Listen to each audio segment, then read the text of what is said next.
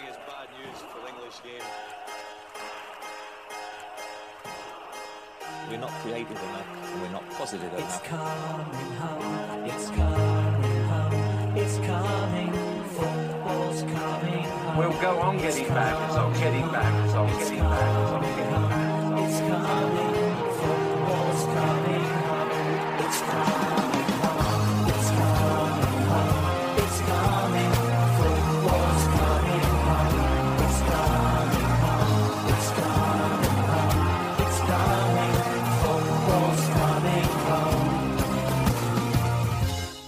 سلام این اپیزود سوم از پادکست وملی هستش پادکستی که توی اون من علی معتمد به همراه شهریار نوبهار و آرش جهانگیری اتفاقات و اخبار پیرامون تیم ملی انگلیس رو برای شما روایت می‌کنیم.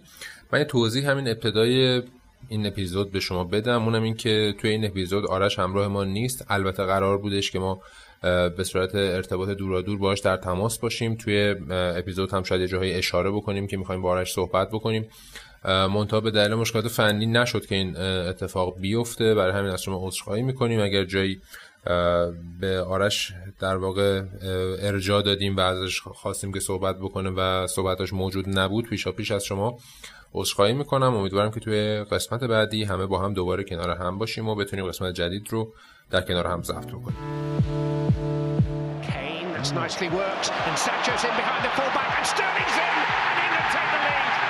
And the front three combined smoothly, superbly, and England break through with Raheem Sterling's 22nd goal of the season for club and country. 2 0. Goalkeeper actually got a hand to it. Well, that hand will be stinging at the moment because Harry Kane blasted it into the corner of the net. Trying to thread it through to Sterling. It might still come for Raheem Sterling. It's just so cool in front of goal now. الان من اه، در کنار شهریار هستم میخوایم در مورد بازی با دانمارک تو نیمه نهایی یورو صحبت کنیم چطور شهریار اه، علی سلام می‌کنم به تو همه شنونده این پادکست و حالا اون موضوعی هم که گفتی با دربارش صحبت کنیم هرچند که واقعا خیلی موضوع تلخیه. خب اول از همه من اینو بگم که پیش بینی من خیلی درست در. من گفتم که توی نیمه نهایی ما گل می‌خوریم و فینال هم یک یک میشه تو 90 دقیقه. البته که خب ادامه پیش بینی قهرمانی انگلیس بود توی وقت اضافه یا ضربات پنالتی که حالا در موردش صحبت می‌کنیم. ولی خب بازی با دانمارک نظر چی بود؟ یه گل عجیب غریب خوردیم. آره علی گفتی که گل می‌خوریم. منم باید موافق بودم. یعنی می‌گفتم نمیشه که یه مثلا هفته بازی رو آدم کلا گل نخوره. احتمال گل خوردن هست مخصوصا که دانمارک تیم واقعا زهر آگینیه. حالا اصطلاح ادبیشو بگم. منتها گلی که خوردیم دیگه واقعا خیلی چیز بود. یعنی من نمی‌تونم به پیکفورد ایراد بگیرم. یه سوپر گل زد. اولین گل کاشته رقابت بود. هرچند که باز حالا شاید اگه یه قدم سمت راست‌تر می‌رفت می‌تونست با مشتی چیزی توپو بفرسته کورنر. ولی خب دیگه گلی بودش که حداقل اعتراضی به خوردنش نیست و اون بازی هم واقعا بازی جالبی بود. آره نه ولی نظر تو چیه؟ ولی دانمارک تیم بودش که خیلی بیشتر از بقیه به نظرم حتی از آلمان هم بیشتر اذیت کرد انگلیس تو اون بازی. ببین در مورد گل اگه بخوام بگم به نظرم اگه یه دروازه‌بان با تجربه تر یا قد بلندتر بود می‌تونست بگیره. با اینکه خیلی محکم زد ولی خب زاویه خیلی نداشت. تو وسط بود. یه ذره به قول تو یه قدم اگه جاگیریش بهتر بود. مثلا کورتوا مثلا می‌گرفت مثلا بخوام مثال بزنم. ولی خب ایرادی واقعا بهش نیست یعنی خیلی فوق العاده زد ضربه‌شو. اه، من خیلی نگران این بودم که اتفاق شبیه با کرواسی بیفته تو این بازی هم. ولی خدا رو شکر بچهای دانمارک خودشون زود کار در بردن. خیلی صحنه جالبی بود. البته دقت کنی قبلش واقعا یه موج حمله خیلی خوبی خیلی، آره. انگلیس داشت و حالا یکی دو بارم خراب کردن دفعه آخرم دیگه البته حالا به شوخی من خودم به بچه‌ام گفتم نمی‌دونم چرا کیار زد تو گل. اگه ول کرد. استرلینگ. می‌زد بیرون. ولی خب به نظرم اون گل دیگه باید می‌زدن چون واقعا فشار زیاد آوردن و یه دانمارکیا خودشون خسته شدن اونقدر دفاع کرده بودن حتی اینم راجع به ترکیب بگیم که بحث کردیم که چهار دفاعه بازی میشه یا سه دفاعه که آخرم چهار دفاعه بازی کرد و همون بازیکنهای همیشگی بودن تو ترکیب اون نفرات جلو هم ماونت و کین و استرلینگ رو تقریبا مطمئن بودیم بازی می‌کنن و راست و ساکا بازی کرد در صورتی که حالا یه پیش بینی. فکر تو پیش بینی که سانچو بازی کنه. من فکر می‌کردم سانچو بازی کنه به خاطر هم تجربه بیشترش همین که خب ساکا یه ذره مصدوم بود و فکر کنم شاید نخواد خیلی ریسک کنه ولی خب بازیکن مورد علاقه ساوتگیت بود تو این رقابت و حالا علی خودت هم ترکیب گفتی تو هم... یادم اپیزود قبلی خیلی می‌گفتی که چون سه دفاعه از دانمارک ما هم باید بریم مثل خودشون سه دفاعه بازی کنیم که خب حالا کم نیاریم تیم. ولی سعودیت این کارو نکرد. حالا درسته که نتیجه رو گرفت ولی تو خودت کلا با این روشش موافق بودی یا فهم که خیلی ریسک می‌کنه؟ ببین به نظر من ریسک کرد. یعنی اگر سه دفاعه بازی می‌کردیم شاید بازی می‌تونست بیشتر تو کنترل انگلیس باشه. البته که خب کاشته گل خوردیم یعنی به سیستم ربطی نداره. و در آخرم فینال رو سه دفاعه بازی کردیم. یعنی همه اینا هرچی ما بگیم مثال نقضی براش اومده. ولی در کل سیستم سیستم خوبی بود. بازیکن‌ها خوب هماهنگ بودن با هم. مشکل خاصی تو تیم من نمی‌دیدم. خوب حمله می‌کردن خوب موقعیت ایجاد می‌کردن. اشماکر خیلی گرفت. یعنی حالا ادامه بدیم. خیلی ها گفتن که حالا اون پنالتی پنالتی نبود. استلینگ دایو کرد. راجعش باید صحبت کنیم. ولی حتی لحظه پنالتی هم کلا بذاریم کنار. به نظرم انگلیس تیم برتر زمین بود کاملا. آره حالا من اصلا نخوام چیز شخصی بگم من اون شب و حالا شب‌های بعدش هم تحلیلا رو که می‌خونم از خبرنگارای مختلف با ملیت های مختلف. خیلی هاشون می‌گفتن حالا اصلا صحنه پنالتی به کنار روند بازی داشت جوری پیش می‌رفت که انگلیس محتمل بود که گلو بزنه. مخصوصا که ما می‌دیدیم دانمارکی های خاطر خستگی و اینا یا مصدوم می‌شدن یا تعویض می‌شدن. فکر کنم کریستیانسن اصلا دیگه کشاله پاش گرفت و رفت آره، بیرون. تموم شد. آره و یعنی اون تیم یه جوری دیگه به فروپاشی رسیدن. اوکی حالا صحنه پنالتی بحث داره. اون اینکه مثلا بخوای بگی که حق انگلیس نبود یا جریان بازی به نفع دانمارک بود یا علکی برگردوندن به نفع انگلیس فکر کنم نشون که بازی رو ندیدن و یعنی کلا یه چیز برعکسی بود. آره حالا در مورد پنالتی خیلی صحبت شد.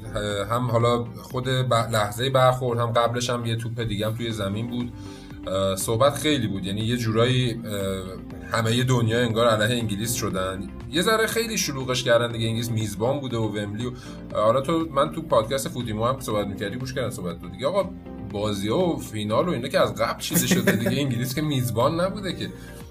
یعنی علی خیلی با است. یعنی من به این نتیجه رسیدم که بیشتر ناشی از بیسوادیه و یه توهم توطئه‌ای که دیگه تو وجود حالا من بخوام فارسی زباناشو بگم ما گذاشته شده. حالا تو خیلی از timeline انگلیسی هم اینطوری بود ولی حالا با شدت و غلظت کمتر نهایتا می‌گفتن داور به نفع گرفته و اینا. ولی این چیزها رو میچینی کنار هم واقعا جور در نمیاد. مثلا رئیس کمیته داوران یوفا ایتالیایی روبرتو روزتی. این تقویم از قبل چیده شده. داورا رو خودشون انتخاب می‌کنن. چجوری؟ بعد مثلا اگه اعمال نفوذ بوریس جانسون اونقدر قویه خب مثلا چرا تو فینال کار در نیاورد؟ یعنی یه ذره جور در نمیاد این چیزا با هم. و یه ذره عجیبه. حالا در مورد پنالتی هم فقط من این چیزی بگم. ببین اون صحنه ای که میگی دو تا توپ تو زمینه قانون مشخصی داره. میگه که اون توپ دوم باید بیاد و جریان بازی رو به هم بریزه. تشخیصش با داوره بله و وقتی اون توپ اون گوشه است اصلا تو جریان با این دوتا هم دارن با هم میدن برن سمت دیگه ای و برای چی داور هستن؟ بخواد آره. چی خطا بگیره؟ حالا اون صحنه یه توضیحی داره. حالا تو گفتی تو فوتیمو من گفتم ولی حالا اینجا برای هوادار انگلیس هم بگم. ببین خیلی واضحه. کاری ندارم. آره شاید مثلا اون شدتی که ضربه بود پنالتی نبود و شاید داور می‌تونست نگیره. اما ما برای VAR یه قانون مشخص داریم. داور تشخیص داد که contact بوده و VAR هم چک کرد و دید contact بوده و تماس داشتن برخورد داشتن. حالا شاید کاری که وی آر باید می‌کردیم بود که داور میگه خودت برو صحنه رو ببین که آیا این شدت واقعا قابل پنالتی گرفتن بوده یا نه. ولی این که مثلا بگی برخورد نبود و مثلا اینا دیگه یه ذره شوخی حرفای عجیب غریبه و بازم نشون که بازی رو ندیدیم. دقیقا. من چیز منم اضافه کنم. یان رایت هم بعد از بازی صحبت می‌کرد. توی صحبتش این بود که بله منم بخوام به عنوان یه بازیکن فوتبال بگم میگم این پنالتی نیستش. ولی ولی خیلی مهم داره. اولا که توی فصل گذشته ما کلی از این پنالتی ها دیدیم توی لیگ انگلیس. یعنی این بازیکن ها می‌دونن که اینها پنالتی گرفته میشه. اونم چرا؟ برای اینکه وی آر میاد میگه که آقا آیا داور شما که پنالتی گرفتی به علت برخورد؟ بله برخورد بوده. نمیاد بگه که آقا شدت برخورد مثلا 10 از 100 بوده. عدد نمیده. و این ایرادیه که به وی آر وارده قشنگ اون اصطلاحا اون روح بازی اون برخوردی که توی حرکت انجام میشه که حالا همه ماهایی که فوتبال بازی کرده باشیم می‌دونیم. اون اتفاقی که تو حرکت میفته با اون چیزی که حالا تو فیلم 5 ثانیه‌ای به داور نشون میدن فرق داره دیگه. همه اینها رو بذاریم کنار هم این پنالتی از لحاظ قانونی و عرفی و اینا صحیح بوده. ولی خب بله اگر وی ای آر نبود سیستم قدیم بود خیلی راحت می‌شد گفت این پنالتی نیستش. پنالتی هم که هریکن یه ذره با استرس کار کرد دیگه. ببین من ذره خوشحالم. گفتم خب هریکین رو می‌زنه الان میره تو گل اینا و ببین واقعا خوب گرفت دستش خون ولی خب انقدر محکم زده بود که دوباره برگشتش اومد و دیگه خود استاد کار تموم کرد. دیگه وقتی از اشماکل واقعا بدم میومد دیگه. خیلی واقعا یه نفره نگرشته بود دانمارک کرد. چون بازیکناشون که خالی کرده بودن. دقیقاً. تو الان فقط فکر کنم یه ذره نگران کریستیانسن هم هستی. کریستیانسن آره برسه به فعلا که بچه‌ها همه تو استراحتن دیگه اینا که تو یورو مرحله آخر رفتن. خلاصه که بازی دیگه بعد از اونم آمار خیلی موقعیت خاصی نداشت. بازی هم دو یک تموم شد و ولی اون صحنه آخر بازی یاته اون پاسکاریایی که می‌کردن. دو سه دقیقه آره. فقط پاسکاری آره. می‌کردن. فکر کنم از که 60 تا پاس مختلف دادن. خیلی اون لذت بخش آره خیلی حفظ توپ خوبی بود.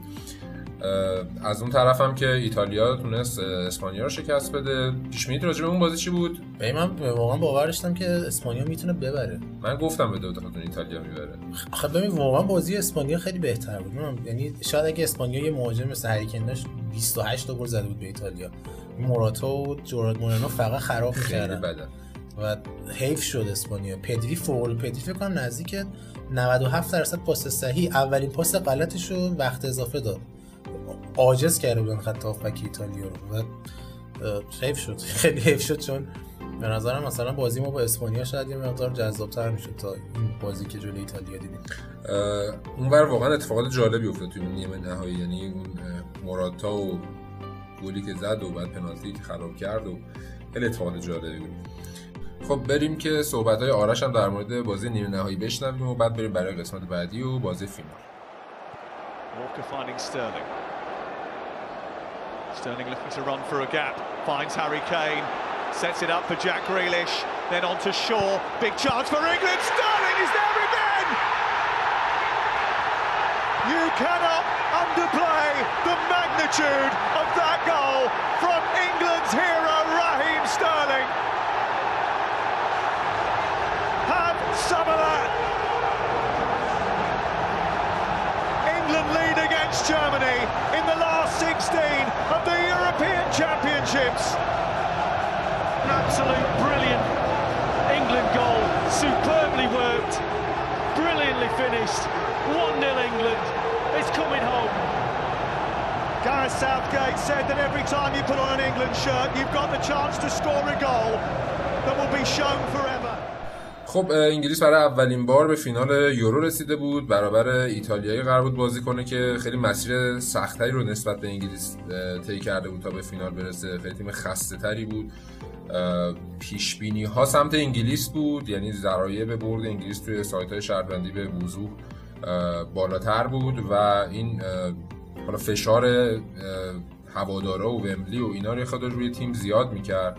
ولی بازی خیلی خوب شروع شد. من همونطوری که دوست داشتم سه دفاعه رفتیم تو زمین و دقیقه دو استاد شابرتو کارلوس کارشو کرد چه گولی زد. آره این اسم رو دیگه برای خودش نگه داشت آره یعنی. حالا نمی‌دونم بچه های یوتیوب یا مثلا توییچ تیم ملی انگلیس رو follow کنن. دیگه خود بازیکنان بهش می‌گفتن Shawberto من یه ویدیو می‌دیدم میسون مانت و دکلان رایس داشتن تو, تو استخر حرف می‌زدن درباره چیز. مثلا خودش می‌گفتن Shawberto اینا یعنی اصلا انگار این بدبخت دیگه اسمشو کسی نمی‌دونه.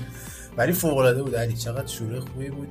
اصلا من خوشحال شدم به خاطر اینکه دوست داشتم اینجوری شه که گل اولو بزنیم. ایتالیا از اون لاک دفاعی بیاد بیرون که بعد بتونیم ضد حمله نابودشون کنیم. تا اونجاش همه چی خیلی قشنگ و درست پیش رفت. گل فوق العاده هم بود. سر ضرب زد. اصلا تحقیرآمیز زاویه بسته. ولی بعدش دیگه خیلی عجیب شدم میشی ببین اتفاقایی که افتاد یکی اینکه خب به نظر می‌رسید ایتالیا و مانچینی یه ذره جا خورده بودن از حالا فرمیشن یا مدل بازی. حتی بعد از صحنه گل هم دقیقا یه موقعیت دیگه عین همون تریپیر ساند کرد. دوباره می‌تونست گل بشه. انگلیس با پنج نفر داشت دفاع می‌کرد. یعنی فیلیپس و رایس میموندن پیش سه تا دفاع. تریپیر و شاو می‌رفتن. کمک استرلینگ و ماونت و کین. و نیمه اول تقریبا به جز یک صحنه ای که انفرادی فکر کنم اینسینیه همه رو دریبل کرد اومد جلو یه شوتی زد. ایتالیا هیچ موقعیتی نداشت. یعنی 45 دقیقه کامل بازی تحت کنترل انگلیس بود. ولی چیزی که من ازش میترسیدم اتفاق افتاد. ایتالیا تو بازی با اسپانیا هم همین داستان رو داشت نیمه اول نتونست کاری بکنه. مانچینی یک دو تغییر داد. کارو در آورد. اینجا هم همین کارو کرد دقیقا. یه تغییراتی ایجاد کرد. دفاع وسطشون بیشتر اومدن سمت کنار. نذاشتن انگلیس از گوشا اون ضد حملهایی که تو میگی رو بزنه و بازی رو گرفتن دستشون. آره اگه خودتون تو حرفات گفتیم من 45 دقیقه اول بین دو نیمه واقعا یکی از می‌تونم بگم یعنی خیال خیلی راحتی داشتم. یعنی خیلی اعتماد به نفس داشتم و چون چیزی که می‌دیدم گفتم حتی اگه نصف اینم اجرا کنن به راحتی این بازی رو تو 90 دقیقه تموم کردیم.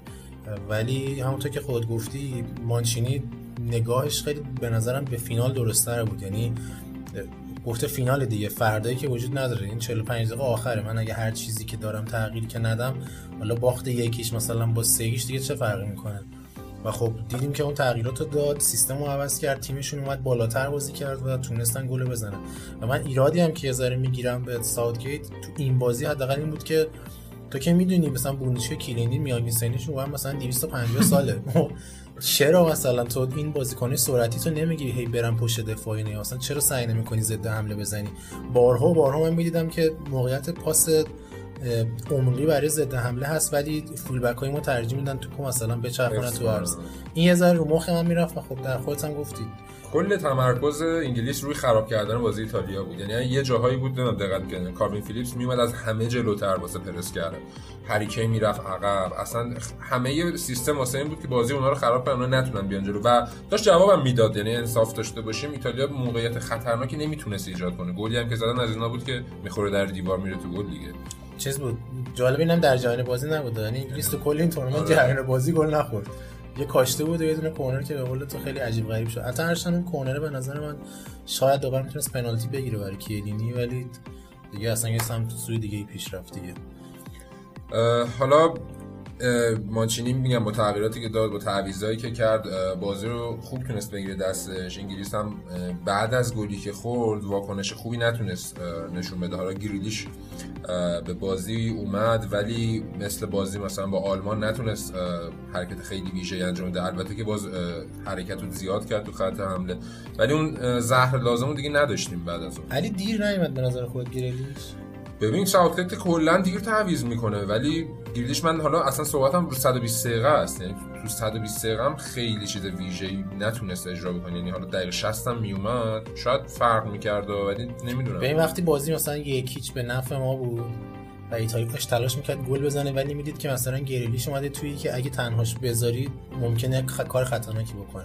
یعنی اون ترس تو دل اونا نگه می‌داشتی تو هنوز. تعویض هندرسون چی بود؟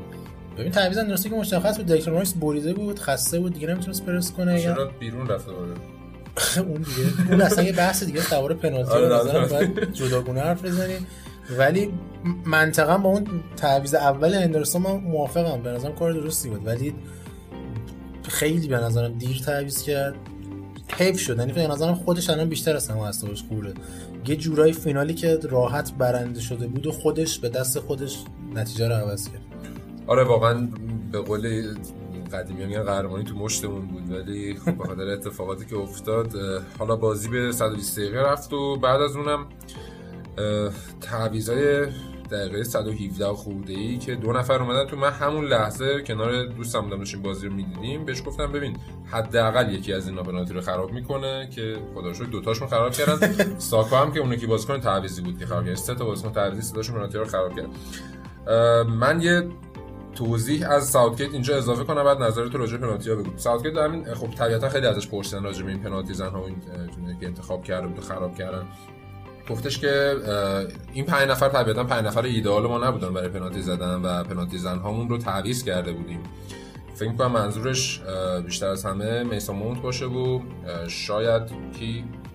ببین حدس می‌زنم شاید مثلا دکلان رایس ولی دکلان رایس ندیدم پنالتی بزنه. ببین نکته عجیبش اینجاست که هم کالوین فیلیپس و هم جک گریلیش. گفتن که اگه به ما بود پنالتی رو می‌زنی ولی این انتخاب مربی خود ساوتگیت هم گفتش که آره من این مدل رو چیدم که. من فیلیپس رو دیدم داشت می‌گفت که من می‌خوام بزنم اصلا. یعنی ولی ببین راجع به گریلیش میگن که خب این دو سال تو استون پنالتی نزده. یعنی پنالتی زن اول تیمش نیستش. از اون طرف فیلیپس هم همینطور. فکر نمی‌کنم خیلی پنالتی زیادی زده باشه توی لیگ. آخه ساکای 19 ساله حداقل اینا اون یه بحث دیگه است. این که تو یه بازیکن 19 ساله بزنه پنالتی پنجم اون باگه. یعنی من اونو نمیپذیرم. یعنی حتی اگر ساکا قرار پنالتی بزنه آقا پنالتی دوم بزنه. هریکین به پنالتی پنجم بزنه مثلا. هریکین پنالتی چهارم بزنه. یا حتی رشفورد پنالتی پنجم بزنه که بالاخره تجربه پنالتی زدن بیشتری داره. یه بحث انتخاب اون پنج نفره که گویا خیلی گزینه‌های بهتری نبوده. یه بخش هم حالا اون بحث چینششونه. و چه پنالتی هایی بود؟ یعنی ایتالیا دو تا خراب کرد انگلیس سه تا خراب کرد تو پنج تا. خیلی عجیب بود. آره خیلی. ببین هر هی می‌رفتیم تو این فاز که خب الان بردیم. نه الان نبازیم مثلا. نبازیم. و خیلی تلخ تموم شد دیگه. ببین من حالا نگاه هم اینه. شاید چون ذره هوا دارم ولی خب اگه رشفورد پنالتیش گل می‌شد قطعا برده بودیم ضربات پنالتی رو. وقتی رشفورد اونجوری پنالتیش هم خراب شد اصلا فکر کنم کل تیم یه فروپاشی روحی بهش دست داد. چون مثلا دیدن کسی که اصلا پنالتی خراب نمی‌کنه پنالتی خراب کرد. و این خیلی مثلا تاثیر شد و بقیه هم دیدیم. یعنی بقیه جوری زدن اصلا انگاری تا حالا شوت نزدن. سانچو که نمی‌دونم مثلا چجوری بود اصلا حتی مربع هم نگرفته بود. ببین هر چقدر هم اینا بازیکنای بزرگی باشن بازیکنی که کم بازی کرده تو تورنمنت دقیقه 117 تو ومبلی فینال یورو برای اولین بار جلوش 70 هزار نفر بیای تو زمین خیلی فشار بود یعنی رونالدو هم باشه به زور می‌زنه پنالتی رو. به نظر من اگرم قرار بود اینا پنالتی بزنن حداقل 10 دقیقه یه رو زودتر نه دو دقیقه سه دقیقه مونده به تموم شدن بازی. آره و حتی چه بسا که تو می‌تونستی از اینا برای بردن بازی استفاده کنی. تو دو تا مثلا سانچو و رشفورد سر حال مثلا اون 10 دقیقه رو با آخر بازی بیاری اینا بدونن دو تا پیرمرد خط دفاعی اینا دیگه. یعنی حتی آقای گرینوی گفتش این کسایی که از ساوتگیت انتقاد می‌کنن خیلی عقل درست حسابی ندارن. میگفتش که خب مربی که بعد با این رکورد و این آمارا ما رو برده فینال این همه رکورد زده آلمان برده رسیده به فینال بعد این همه سال بدون گل خورده تا مثلا نیمه نهایی اومده بالا. میگه به اینا نمیشه ایراد گرفت دیگه. نظر چیه؟ ببین باش در کلیت موافقم ولی مثلا خودش هم فکر کنم اگه بشینم با سعادیت صحبت کنم میگه داشت آره، فینال؟ آره این چیزا دیگه واقعا اشتباهی دیگه یعنی مثلا آقای قرینویی هم این حرکت رو نمی‌کنه تو دقیقه 118 این فکر کنم یه عرق هم نکرد حتی مثلا سانچو و رشفورد به از چهره هاشون هم معلوم تحت فشارن. یعنی همون موقعی که داشتن میومدن تو زمین. حالا بخوایم دیگه بگیم گذشته دیگه. یعنی یه قهرمانی برای ایتالیایی اومد که شاید اول جام کسی خیلی مدعی حسابش نمی‌کرد. تا همون بازی اول رو که شروع کرد یه نشون داد که یه تیم خاص و خوبه. من به نظرم دو تیمی که مستحقش بودن به فینال رسیدن. یعنی این دو تا تیم کاملا از همه تیم‌ها بیشتر مستحق بودن حالا دیگه پنالتی هم واقعا 50 50 دیگه نمیشه گفت کی حقش بود قهرمان شه. اما هرس هم می‌گیره یعنی یعنی خیلی خیلی همه چی آماده بود آره خیلی فینال آماده. شروع رویایی بعد مثلا تو نگاه کن ما کلا نباختیم تو این تورنمنت آره. یعنی الان این بازی جلو ایتالیا هم. آره باخت حساب نمیشه برای ما پنالتی فقط یه جور چیز دیگه به اصطلاح انگلیسیش جمع کنیم بریم دیگه آره تای بریکره قدیم مثلا خود همین ایتالیا یورو 68 تو نیمه نهایی فکر می‌کنی شوروی چجوری برده اون موقع پنالتی نبوده سکه انداختن یعنی تو نگاه کن پنالتی اورنج جای سکه خب؟ آره. یعنی از نظر نتیجه رسمی بازی هم مساویه و اینکه ما نباختیم اینکه اینقدر خوب بودیم تیم جوان اینقدر اتفاقای خوب و سی هوب میره هرس می- یعنی اگه مثلا این بازی رو 6 6 میباختیم من انقدر هرس نمیخوردم که اینجوری مثلا دو می‌دیدم که این جامعه رو داریم از دست میدیم. حالا تو هم که رفته بودی بازی رو توی جمعی می‌دیدی که حسابی اذیتت کردم. آره من توی جمعی بودم همه یا ایتالیایی بودن یا اسپانیایی بودن که اونام یه جورایی دوست داشتن ایتالیا باز ببره نمی‌دونم چرا. دیگه عجیب بود. آره. خب بریم نظر آرش هم بپرسیم راجع به فینال و ضربات پنالتی. بعد بریم یه جنبندی راجع به کلا یورو داشته باشیم و آینده تیم و یک سال دیگه هم که جام جهانی. Chooses Grealish instead. It's Grealish. It's Kane. England have a two-goal lead.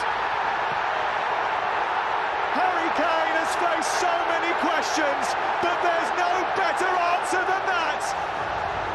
Five minutes before the end of a crucial clash with Germany, Harry Kane has his first goal of the European Championships.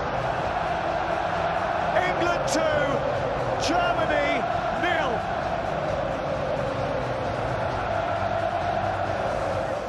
خب یورو 2020 هم بالاخره با همه اتفاقاتش تموم شد. شد یه نایب قهرمانی برای انگلیس بهترین نتیجه تاریخ در یورو.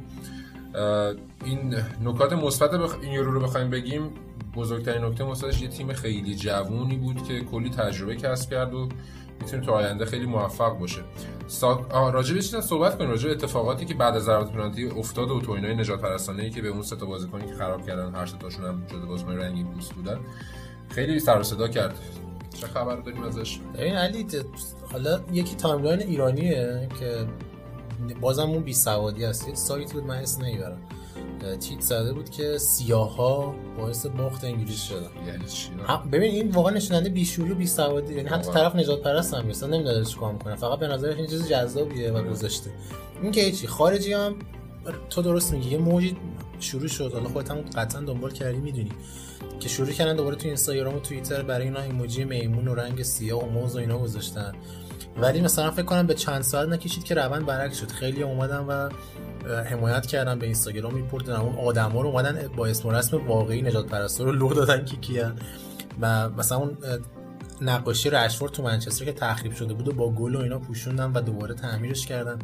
یه ذره دیگه به این قضیه مثلا مثل جام جهانی 98 نیست که اونجوری بکام اخراج شد. کلا تا دو سال درگیر بود.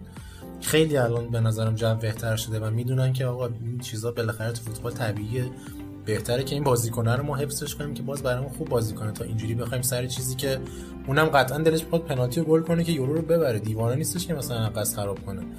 و من خوشحال شدم که این reaction های بعدش دیدم. به نظرم تو بلند مدت خیلی کمک می‌کنه به هم بازیکن انگلیس که با یه اعتماد به نفس بیشتری بازی کنن. و هم اصلا خود هواداری که منطقی فکر می‌کنن ببینن تو اقلیت نیستن و اون هولیگان های دیوونه کمن. ببین یه از نگاه بازیکن‌ها بخوایم نگاه کنیم مثلا اون ساکای 19 ساله اون حجم فشار روش بوده پنالتی پنجم خراب کرده خودش آلردی داغون هست. یعنی بنده خدا چهار روز بعد فینال تازه صحبت کرد. اصلا چهار روز گم و شده بود. تو بیانیه‌اش هم گفته بود که طبیعتا از این بابت این توهینا ناراحت هم و امیدوارم که واسه هیچ کس دیگه اتفاق نیفته و از پلتفرم‌های شبکه‌های اجتماعی هم خواسته بود که جلوی این آدم‌ها رو بگیرن. بوریس جانسون هم نخست وزیر انگلیس صحبت کرده بود. اون هم همینو گفته بود. گفته بود چون ما می‌دونیم این سوشال مدیا قطعا تکنولوژی اینو دارن که ببینن طرف کیه بخوان محرومش کنن جریمش کنن بنش کنن حداقل. کار که اکانتشو ببندن. و به قول تو خیلی حجمه خوبی برای حمایت از اینها شکل گرفت. هم حالا بازیکنهای معروف سابق همه که حمایت کردن خود طرفدارا شروع کردن حمایت کردن. در کل به نظرم اتفاق مثبتی بود. حالا بذاریم کنار تمام نژاد پرستی هایی که در طول یک سال اخیر اتفاق افتاده بود اینو بزنیم کنار هم. به نظرم در کل چیز خوبی داره پیش میاد و به سمت مثبتی داریم میریم. نه موافقم و ببین چون یه چیزی در درباره تیم ملی انگلیس بود به خاطر تمام این مجموعه اتفاقات حالا هم نجات پرستی هم حالا توقع هوادار همه چی. یه جمله معروفی بودش که فکر کنم اینو من من فردیناند شنیدم هم از کاپلو شنیدم هم لمپارت فکر کنم گفته بود. گفت پیرن تیم ملی انگلیس خیلی سنگینه و این بازیکن‌ها وقتی میان توش اصلا انگاری که نمی‌تونن خودشون باشن. خوشبختانه سادگیت حداقل تو این سه چهار ساله کاری کرده که این پیرنه سبک شده. خیلی حس باشگاه میده. خیلی بازیکن‌ها راحتن. خیلی با هم دوستن. یعنی مثل قدیم نیستش که باز اینا رو من دیگه خودت هم دیدی مثلا. اون نسل قبلی فردیناند تری بکام مثلا جرارد لمپارد اینا خیلی هاشون که مصاحبه می‌کنم گفتم ما ترجیح میدیم بیشتر با بازیکن‌های باشگاه خودمون باشیم یا خیلی بریم تو لاک خودمون تو. تمرینام همین بود. یعنی بیشتر کنار هم بودن تو عکس‌ها کنار هم بودن بیشتر. آره ولی الان تو این تیم خیلی. چیز دیگه. آره. همه خیلی با هم دوستن و مثلا تو می‌بینید چه می‌دونم لوک شاو داره تو سر و کله ساکا می‌زنه. یعنی یا مثلا دکلان رایس و میسون رو نمی‌تونی از هم جدا کنی. تایرون مینگز مثلا خیلی با کانر کودی دوسته. خیلی نشون میده که ساوتگیت از این جنبه خوب کار کرده. و این به نظرم جدا از همه دستاورد فنیش این مهمترین کاری بوده که برای تیم ملی انگلیس کرده. حتی اگه هیچ کاری دیگه ای نمی‌کرد. خیلی صحبت شد. سر اینکه آقا ساوتگیت باید بمونه یا نه به نظرت اصلا مطرح این صحبت نه؟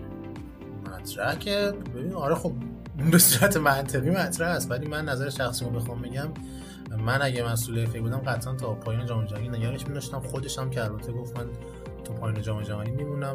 فعلا تمرین نکرد دیگه. دیدی که گفت تمرین نمی‌کنم تا جام جهانی مشخص شه. خب این تیم خیلی تیم خوبیه برای اینکه بشه روش سرمایه گذاری کرد تا جام جهانی. حالا جام جهانی قبلی که انگلیس به ردبندی رسید یه حالا تعدادی از اون بازیکن‌ها تو این تیم هم هستن ولی فکر می‌کنم اصل همین تیم که تو یورو بود 80 90 درصدش کاملا تو جام جهانی هم حضور داشته باشه. حالا بعد این تو این یه سال با یه بازیکن دیگه این کم میشه یا اضافه میشه. مثلا الکساندر آرنولد می‌تونه اضافه بشه یا اون بازیکنایی که حالا تو اپیزود اول صحبت کردیم که به یورو نرسیدن به هر دلیلی پیش بینی چیه؟ حالا از آینده این تیم حالا به خصوص تو پله اول جام جهانی. ولی فکر کنم من از خودت شنیدم کسی دیگه که این انگلیس جوان ترین اسکواد یورو بود از نظر میانی سنی. و این خیلی خوشحال کننده است که به قول تو آیندهم دست این تیم یعنی من دارم نگاه می‌کنم مسن ترین بازیکن ما کایل واکر مثلا 31 ساله است که از نظر فیزیکی اینقدر خوبه که من مطمئنم قطعا جام جهانی رو می‌رسه اگه مشکل حالا فنی پیدا نکنه. و تیم هم می‌تونه این شاکلاش حفظ شه بره جلو و حالا شاید بازیکن بهتری بهش اضافه شن.